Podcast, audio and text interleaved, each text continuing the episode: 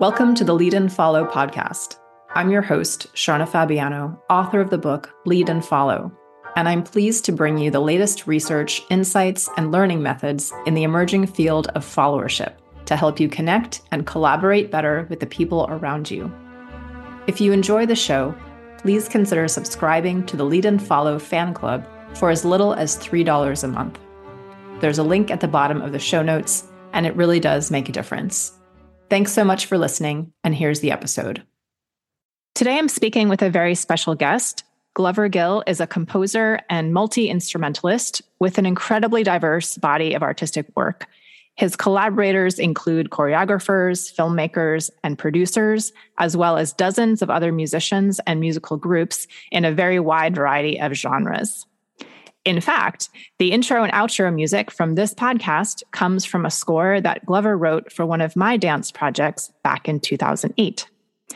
I'm very excited to have him here to share some of the ways he's experienced collaboration and leading and following over the course of his incredible music career.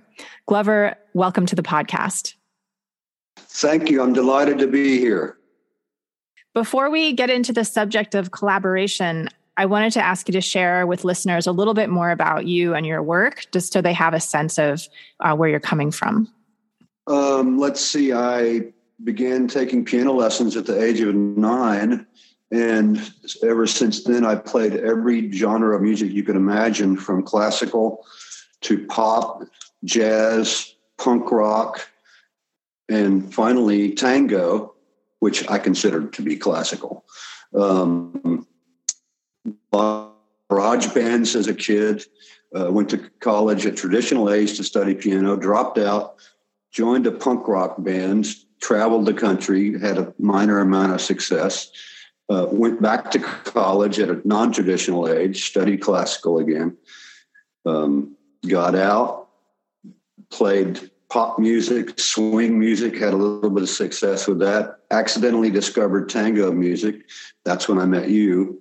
And so tango was the last 25 years or so of my music career.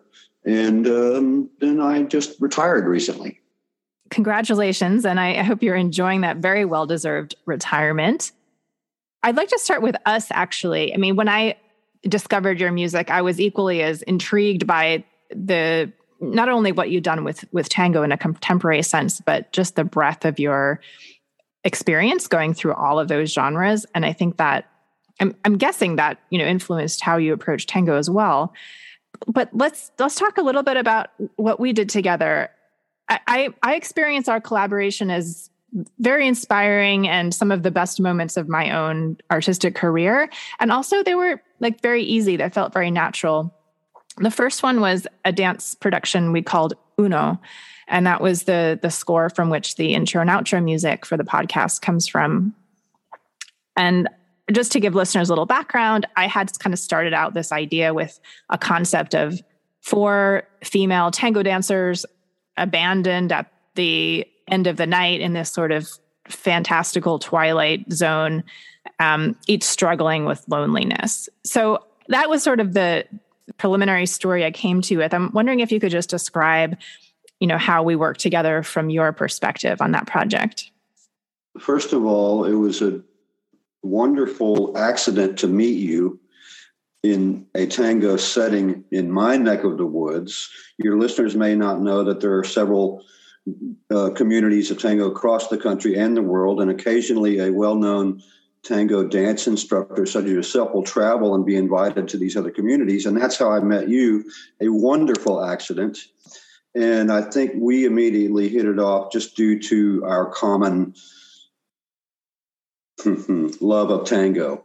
So I, I think we immediately, you know, had a struck a chord with each other and and um, were intrigued by one another's different areas of expertise in the tango community. Well, that struck a great friendship immediately. And then when you asked me to collaborate with your Uno Tango dance project, I was delighted to be, to be invited. And I think we already had an amount of trust with one another in regards to our areas of expertise. And when you described your narrative of the four female dancers, uh, it made it a lot easier for me to begin to compose your piece rather than writing something out of thin air. You know what it is to have a blank piece of paper in front of you and you want to fill it up. Well, that is every writer's, student's, and leader's nightmare. Oh, I, have got a, I've got a blank sheet of paper here, and I've got a deadline, and my leader is waiting for me to fill it up, or maybe my followers are waiting for me to fill it up. But since you gave me the narratives uh, and the little seeds for each movement, I had something to grab a hold of, and that made it easier and more rapid more easily it made it easier for me to more rapidly get some some ink on paper. And then once we got started we were communicating by way of email. And i think i was sending you uh, snippets of music a little bit at a time and then you were choreographing and then we would go back and forth. And occasionally maybe more often than not i know you know how this goes. Sometimes when you're writing you control the writing. Occasionally, the writing controls you. in my case, and on this project, on a couple of movements of our piece, the writing took control of me, and, and I just had to follow the direction that it was going. And then I would call you and apologize and say, Well, this has not gone the way I wanted it to, or perhaps the way you wanted it to, but here it is. And you said, Well, that seems like it's working with my idea of the choreography on this particular movement. Did I remember that properly? Absolutely. And you you shared just a whole bunch of things in there that not that I'd forgotten, but I'd forgotten like how significant they were. So I, I almost want to kind of back up a little bit and trace that for listeners. First of all, you reminded me of how delightful it was to meet for the first time in Austin and you know the the importance of that for trust building over time that allows two collaborators to you know do kind of bigger and deeper work together. And one thing i remember about well first of all even before we met i knew about your music right? And was because of maybe my own aesthetic interest you know in kind of balancing the traditional with the contemporary. You know i i was a huge fan of your music right way before i met you. And then when we met in austin i what i remember is that we had the opportunity to dance to to your playing. Am i remembering that correctly or am i fantasizing about that? I think you are remembering that correctly. And i believe i was playing traditional tango at the time not contemporary. And I think we were at a milonga. For your listeners, that's a dance event. And you and your partner had come, had been invited uh, to teach, but this was the night before. It was a social dance. And I believe that's when we met. Thank you. I do remember that night before. And here's what is striking me as important is that I didn't like call you out of the blue and I could have, you know, I could have said, "Hey, you know, Glover, you don't know me, but I have this big project," you know, but it grew over time and I think that's something useful for listeners in any, you know, situation to remember whether you're in um, whether you're doing creative work or whether you're, you know, in a, a another kind of profession, um, working with a team or a collaborator of any kind that the value of developing relationship over time can't really be i think overstated. And in a sense like choosing one another like in the way that you know dancers dance partners choose each other on the dance floor there was that initial connection and kind of mutual regard and appreciation and uh, that allowed us to do not only the uno project together but you know a couple other things but let me not get get get ahead of ahead of ourselves I want to, you, you, mentioned trust, and I want you maybe just to talk a little bit about, you know, what that meant or what that uh, initial sense of connection felt like, you know, when we met. Like, what made you think this is someone you might want to collaborate with later? Well, um, in the tango dance community, when an instructor is invited to come across the country to teach a workshop, I guess it's more common than than I thought at the time. Um, you, then you know that the the host uh, teacher that has invited the traveling teacher has some trust for that traveling teacher. So I automatically knew that you were a okay because I, I was very friendly with with the host dance instructor, and mm-hmm. we had a, a, we had have had a long collaboration. So I know that she wouldn't invite some hack. So I knew that you were an expert. And then the night before, when I did meet you and your partner, I believe we we you know had some words and before, uh, and then I saw you dance. Well, I I hadn't seen anything like that. I was I was just um, very impressed with your mastery on the dance floor, and so that instantly made me believe in you. Um, even though that it had not, not much to do with my upcoming role in in our project, but you know that was enough right there to know, hey, this is a this is a really um, this is an expert. This is someone who is an expert in your field, and I I got that vibe instantly, even before I saw you dance. Well, thank you, Glover. That's such a huge compliment coming from you, and I appreciate you sharing it. I wanted to kind of pick up the story where uh, a couple years later you were mentioning that moment where the project or you know the the music kind of leads you or you know kind of takes over and i remember that too and i don't know if you have the same experience but once you're kind of in you know in the creative process and you've kind of started it off right so we could say I created this narrative and that sort of was the initial vision or like leader action, right? And then in a certain sense, we're both kind of following that. And so you start to create kind of based on that initial spark. And I think that's one of the the greatest contributions that a leader can do or a leader action can take is it sort of start something going right? And then you have something to pour your creativity into like in the you know follower role so to speak. But then like once you create something you have to react to it right? And that's the sort of what i experience as like then you almost follow what you've already made. And i get excited by that right? I recognize that not as like a negative lack of control but almost like a positive like oh I, something is taking on a life of its own. There's something here for me to follow even if i have you know started as a leader by like writing down the first draft. I register that as like a really positive thing and something i you know hope for. Could you speak to that at all?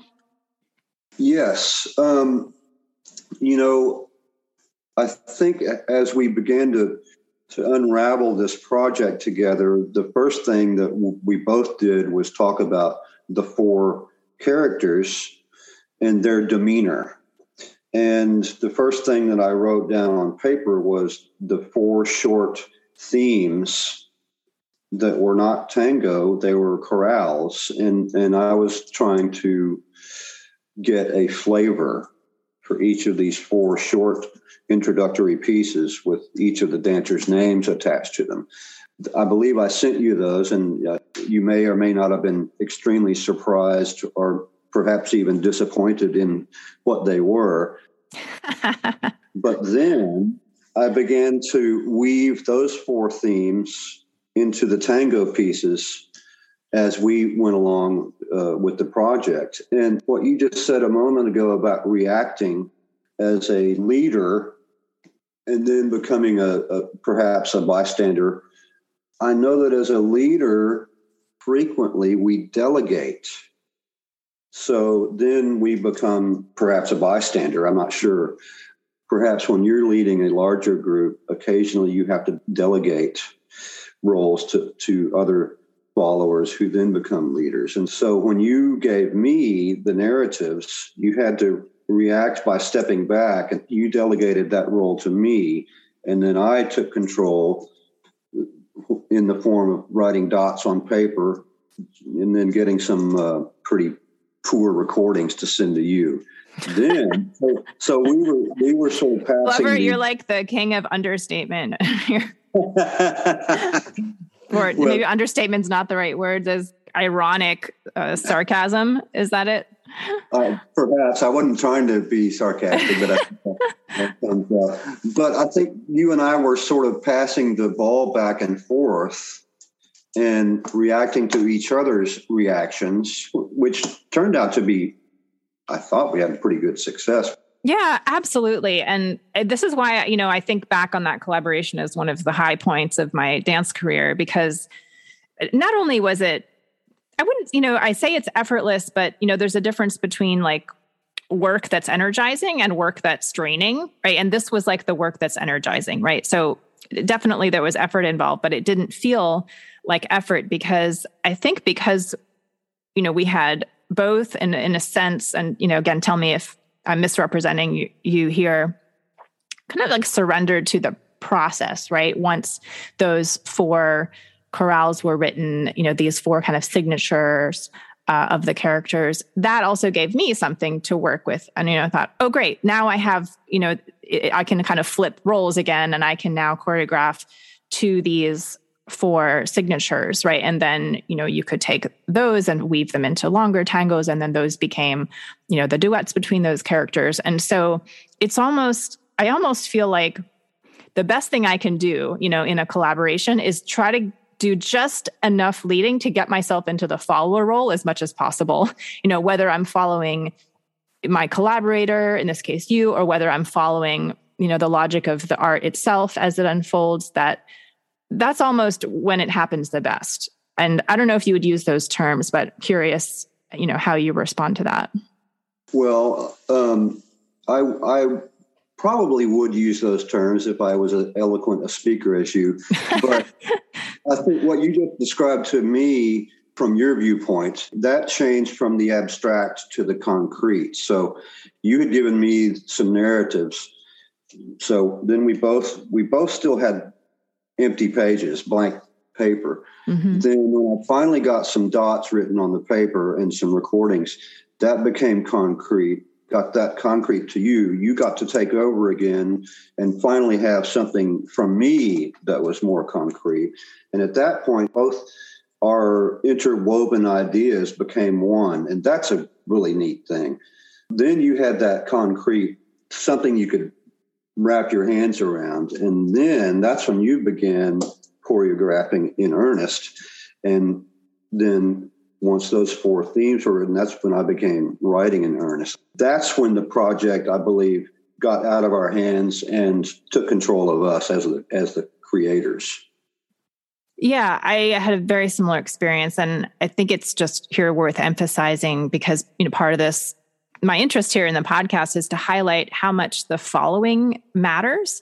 And we don't always call it that. You know, we sometimes just call it, well, we're just, you know, going with the flow or whatever. But that willingness, you know, in in this case to let the project guide us is like critical. You know, like if we didn't do that, if I just said, well, you know, I want it to be like this, Glover, like do this, you know, that, that would have just been, it would have fallen apart, you know, immediately or you know likewise on, on the other side if you'd been like well i don't care what this narrative is i'm going to write this score you know on my that own you know it, that would it be bad.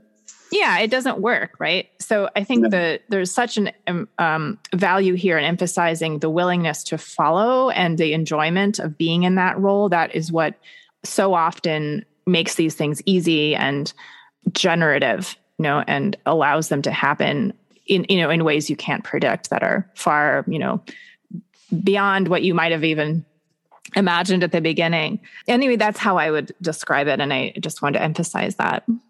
Well certainly i would not have tried to force my writing onto your theme without your approval. So that would that would be a bad collaboration. That would that would be too my old piano teacher would have said willful and certainly you wouldn't say, well, Glover, I don't like that. That doesn't work at all. Well, you, you, you could have, and I would have acquiesced and changed something, but that I don't think that was necessary. And I think it, in the end, the collaboration worked quite well. As far as following in this project, what about your dancers that you were leading or my musicians that I was leading? Once we had most of the choreography written and most of the music written, that's when we took over our two fields, you as choreographer, me as band leader. Absolutely. Absolutely. That's a whole other layer, uh, right, of leadership and followership. Why don't you talk about that a little bit? You have this maybe is a good segue. You have a very long relationship with several musical groups. I don't know if you want to start with Tosca um, or the, the, the string quartet, but to speak about how you work with musicians in general. Um, well, the Tosca String Quartet and Tosca Tango Orchestra, of course, we worked together for, I don't know, mm-hmm. 25 years. And before, before that, most of us were music students together at University of Texas. So I've known them forever. They know me, they know my style. So I imagine at about the time that that I had was finishing up the the writing, you were finishing up the choreo the choreography, and then you were in rehearsals with your dancers, giving them instructions. While I was in rehearsals with my musicians, and gave them the the scores. I believe we got together one day at a studio and made a fair but not good recording of the of the entire suite so that I could send you a more definitive version. So there we were in rehearsal uh, with the recording machine going, and they are so accustomed to my style and my writing that they don't have to ask many questions. And I imagine uh, that your uh, dancers in this case were are were fairly accustomed to your style of leading, choreographing, and rehearsing. So these things in that in those two scenarios can go very smoothly. Yeah, again, I'm just reminded of that the value of knowing one another over time. And you know in this case you as you say you've known them forever. You have very long and deep relationship with these particular musicians. I had less of a long relationship with my performers in that particular project but i think still this willingness to to follow that's you know critical whether it's because you have the trust build over a long time or because you just you know in the case of dancers often part of the training of be, you know performing and being a dancer is to trust the choreographer and to be willing to try anything. And these particular dancers i chose i chose them because those those skills in them were very strong. And i knew that they would you know they would try things even if i didn't know what i was doing right? And that was such a high value to me even beyond you know maybe their technical skills even though they were you know very technically skilled. So i don't know if you do you want to speak to that at all? Or you said they they know you so well. Like what what did that eliminate for you? Like were there things you didn't have to worry about or didn't have to do because of that familiarity? Not only do they know me very do i know them very well. We know each other very well. So i know just like you know how technically able either your dancers are. I know their I know my musicians' technical abilities as well. So I know what mm. not to do. For example, in rehearsal, when I hand out the, the music and they start reading and, and they they see stylistic gadgets that I use all the time, and they they've seen them so often that that they almost don't have to question anymore. They oh, I know what he's doing there. We've mm-hmm. done that before. So uh, so that that makes things go more smoothly. And, and as you said, just over the, the period of, of this relationship between my musicians and myself is so long and storied that it just makes things a little easier during rehearsals.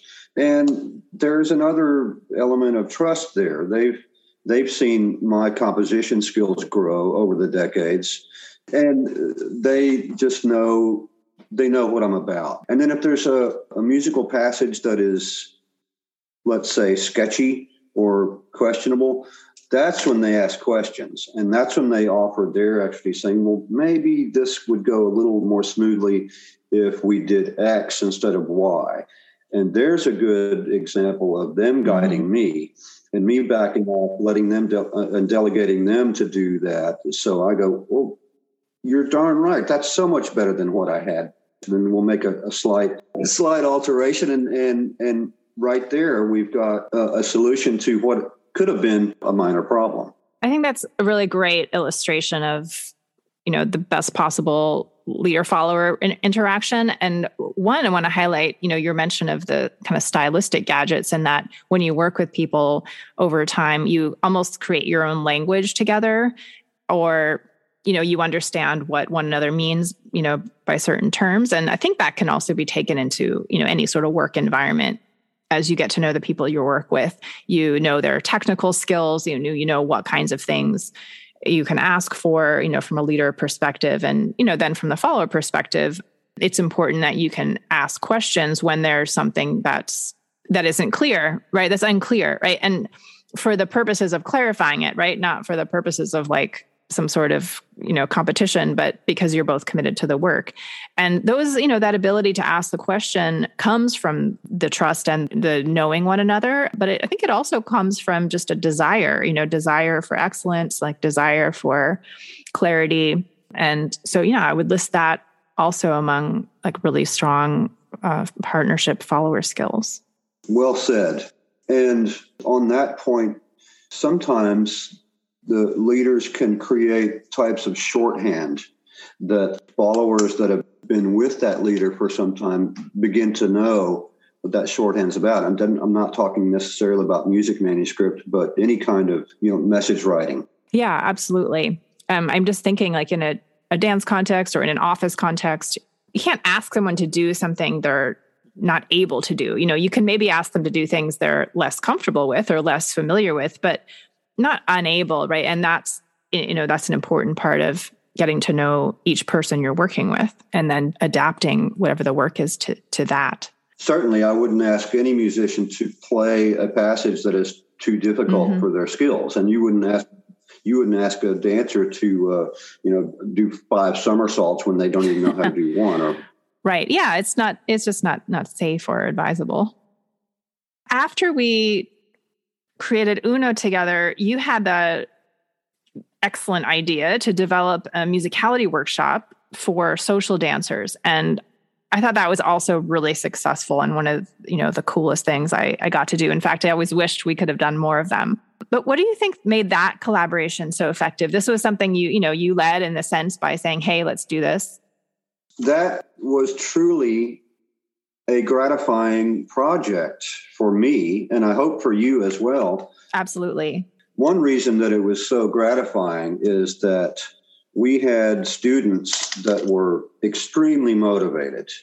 They understood what we were getting at. But another thing gratifying about it was well, first of all, you and I got together in person to discuss what are these subjects that we're going to teach. And they were small, they were small ornaments that we were going to discuss, not large swaths of analysis. And then we had to uncover some recordings that would get our points across. So that was our homework. And then once we got in the studio with the students, who once again I said were very motivated and they all know what they're doing, I would take charge and try to explain rhythmic gadgets in, in traditional tango and teach them to hear them from a musician standpoint, not a dancer standpoint. Pretty easy, but it took you and me a little while to simplify that before we got in, onto the dance floor. So once once we got that going, getting the dancers listening from a musician standpoint, I'd backed off, and then you had the momentous job of showing them how to put that to motion on the dance floor. This was a magical thing for me because I'm not a dancer. I can't dance my way out of a barn, but but I am fascinated. I'm, gosh, why did I play tango for 25 years? I am fascinated by the dance, and but putting that somewhat abstract ga- rhythmic gadget to motion on the dance floor. Now that was a thing of beauty and the dancers were, I think they were as gratified as we were because they instantly got it. You know, I, I haven't done much teaching. Uh, I don't know how my demeanor was in the studio, but once I let go and you took over, uh, there was just a a completeness of this whole. You know, we were a three headed monster: you, me, and the dancers. All of a sudden, it just came together in in in my memory, and and it was just a gratifying project. And but you can't, as a teacher or a leader, you can't do that without motivated followers. I totally agree. Yeah, I also love that. It was super fun, and it did have this feeling of completeness. My experience of it was it's almost almost like the inverse of the the Uno dance project, where we were kind of letting the music lead, right? Because that's you know what you do on the dance floor is you dance to the music, and so I love that we started by, you know, choosing, you know, what were these pieces we could use, you know, these traditional pieces of music. And we did we did that together, but I felt like you know you were making the lion's share of the suggestions there because of your knowledge of the repertoire. And you know, once we had isolated those, what I remember doing is creating like what's like the minimal amount of choreographic exercise here? Because we're you know we're teaching this for dancers who are going to improvise ultimately. So we don't want to over choreograph it but being able to put them in in a movement uh, exercise that will allow their bodies to then move in the way that the rhythm is is showing right? I would say the music is almost like its own story right? Is like showing this kind of aesthetic line then that was where it felt magical to me. And so I felt like I was very much kind of trying to follow the you know the musical logic there. And then you know you and i together we would kind of go back and forth in the classroom with the students. So then you know we together were kind of guiding them um, to come into this experience. So that, that's how i experienced it. And it was as you said this kind of feeling of completion. Well first of all i think we both were trying to find very simple examples just like you were saying earlier, you don't ask when you're choreographing, you don't ask your dancers to do something that they're physically unable to mm-hmm. do. And when we were when we were laying out the groundwork for these classes, we of course didn't want to make it too big. Correct. Uh, we didn't want to ask the students to, to do something that they would not understand or that, that they couldn't mm-hmm. dance to. Yes. And I just want to keep highlighting these leadership principles because I think they're very relatable. I think what made those workshops so successful was that we arrived at a really good structure, which was these very simple rhythmic elements put together with relatively simple movement patterns that were already known to the dancers. I think in large part that was our success. And I would take that as a lesson elsewhere into an office or into any other situation where we want to get something done. I think part of good leadership is identifying the right structure for the outcome that we want and for the people that we're working with. I'd like to shift gears and talk about some of your other collaborations. You worked with Richard Linklater on his film Waking Life. Could you talk a little bit about what that process was like? Well, working with Rick Linklater was a blast. He's a really sweet leader. He does not believe in trial by fire. he's laid back, but he gets results. And we didn't uh, do a whole lot of collaborating. He he had heard my music live uh, in Austin for a while and approached me about uh, using it for the film. And when I first saw the roughly edited version of the film, there was of course no music. So I didn't know what to do. But then uh, I met him at his studio, and he had taken a couple of my pre-existing pieces modern contemporary tango recordings, and he had inserted them in a couple of scenes. And lo and behold, it worked great because he had a vision. Mm. And I don't know if he had this vision before he had shot the film or after, but at any rate, it worked perfectly. So there was not a whole lot of leading and following between Rick and myself. A lot of the results came just due to me and his editor being in the editing studio, inserting more of my pre existing recordings into the film. And lo and behold, it worked again. So I think this was Rick's vision. I don't know how filmmakers do it. There were very few freshly recorded or written bits for the film that I did uh, that at Rick's suggestion. But once again, he's just the sweetest guy you'll ever meet on a May morning. well, that's wonderful to hear. And uh, yeah, interesting because you're saying, well, there wasn't so much leading and following because he he was using um, much of your pre-recorded work, and then um, it sounds like once those were in place and those decisions were made, there were a couple of other shorter pieces that you were asked to write. How did that come about? There were just a few holes to fill in near the end of the project, mm-hmm. and uh, that's when we actually had a little more contact. and And uh, I would um, submit something, and he'd go yes or no, and and but it wasn't like well hell no that won't, won't work. And something you know in a little different direction, and and then I'd come up with something else, and then he'd go oh that's it, and and he'd be so delighted it sounds like the visionary in this case, Richard Linklater, was so clear about trusting his own vision, right? So this is a leader who, whether he decided ahead of time or in the moment, he was very clear about what he wanted. And so the messages were were very clear to you so that you could adjust or modify and that's another really important thing i know i think it's hard, sometimes hard for a leader to be clear um, but whatever is required for that to happen is you know is is really worth getting to right because like without that the you know the process i imagine could have been like more difficult you know or lengthy yeah i think there may be very few things more uh, more frustrating than a leader without clarity Mm-hmm. So, as a follower, if I've got a question and the leader doesn't have the answer, that's a little frustrating for me. Well, well, what do you want me to do? Oh, well, I don't know. Well, could you be a little more clear? So that that can, be, that can be very frustrating for a follower. But yes, as you said, he had that clarity and ability to communicate. Yeah, absolutely. Which reminds me of when when you're in the leader role. Let's just I want to, you know, make sure we get some attention on your musical collaboration here and when you recorded your most recent album, A Ponzi Scheme, you were very much, you know, in the position of the visionary like um, Richard Linklater was with Waking Life, where you had the whole idea as, and anyway, to correct me if I'm wrong here, and invited musicians you had known for a long time. And so it was then your clarity, right, that was kind of driving this. Right.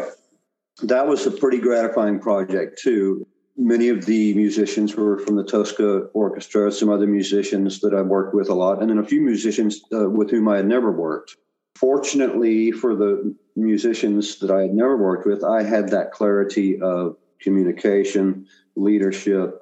I showed them in no uncertain terms uh, what I needed. in most cases, in most cases, of course, every note was was written down mm-hmm. for them.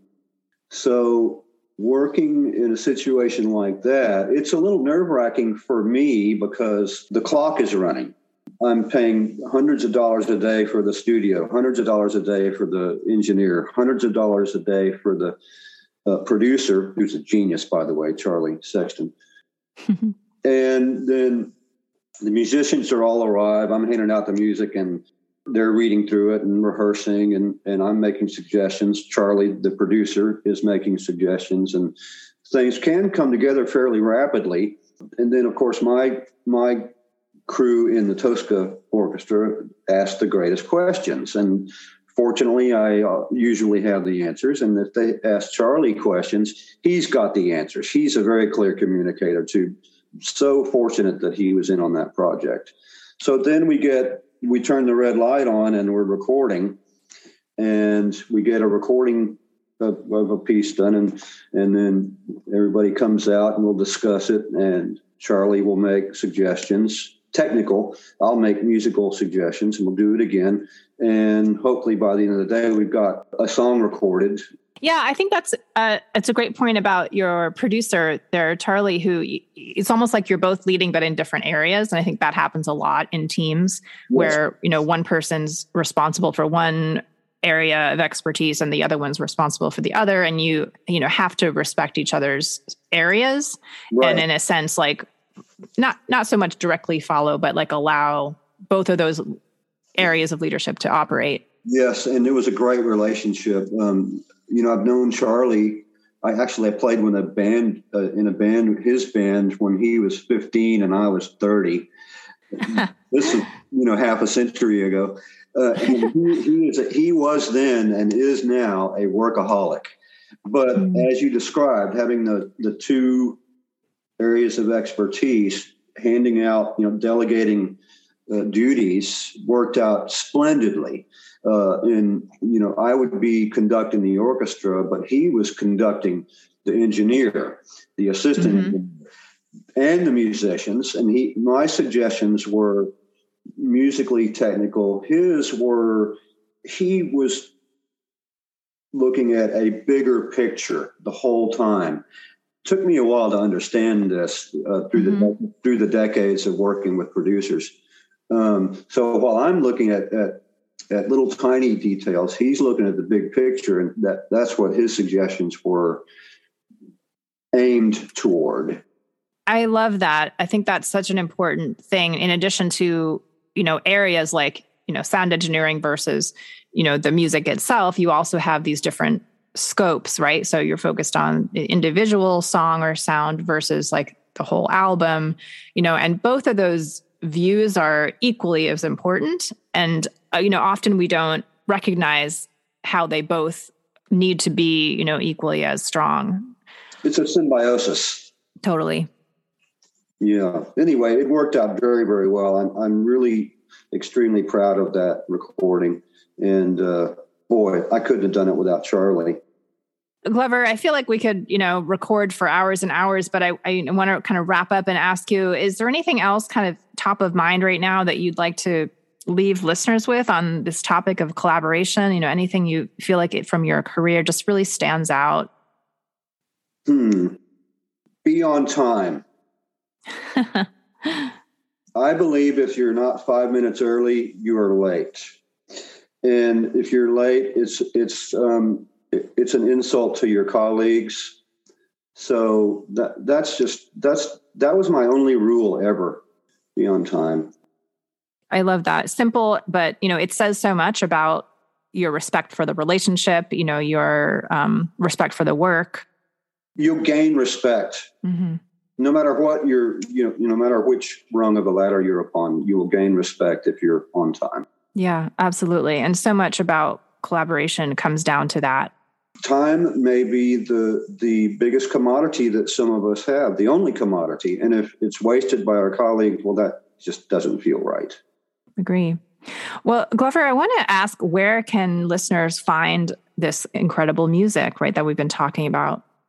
Well, I, I shut down my website when I retired, but there are two brick and mortar stores that do uh, ship uh, Sig's Lagoon in Houston, Sig's Lagoon, uh, and there's um, Waterloo Records in Austin. They they have my CDs and they will ship the Ponzi Scheme album, the latest one, which is the only one that's not tango, actually is available also on vinyl. If any of your listens listeners are vinyl freaks. So uh, once again, Sig's Lagoon and uh, Waterloo Records. Thank you. Well, I'm going to put those in the show notes along with all the other references we've talked about. Please, please check out Glover's music. You will not be sorry. I've been a diehard fan for 20 years now. It's some of the most beautiful, especially the tango music. There's just nothing like it uh, in the world. So, uh, thank you. Thank you so much, Glover. And uh, I look forward to our next conversation. Likewise. And uh, thank you for asking me. It was delightful to speak with you. You have been listening to the Lead and Follow podcast. Special thanks to composer Glover Gill for providing our music. If you enjoyed this episode, please consider supporting the show by subscribing to the Lead and Follow fan club for as little as $3 a month. There's a link at the bottom of the show notes, and it really does make a difference. You can also now send us fan mail through text. You'll see the link right underneath the episode title in your phone app. And if you'd like to learn more about the dance of leadership and followership, order a copy of my book, Lead and Follow. It's available everywhere.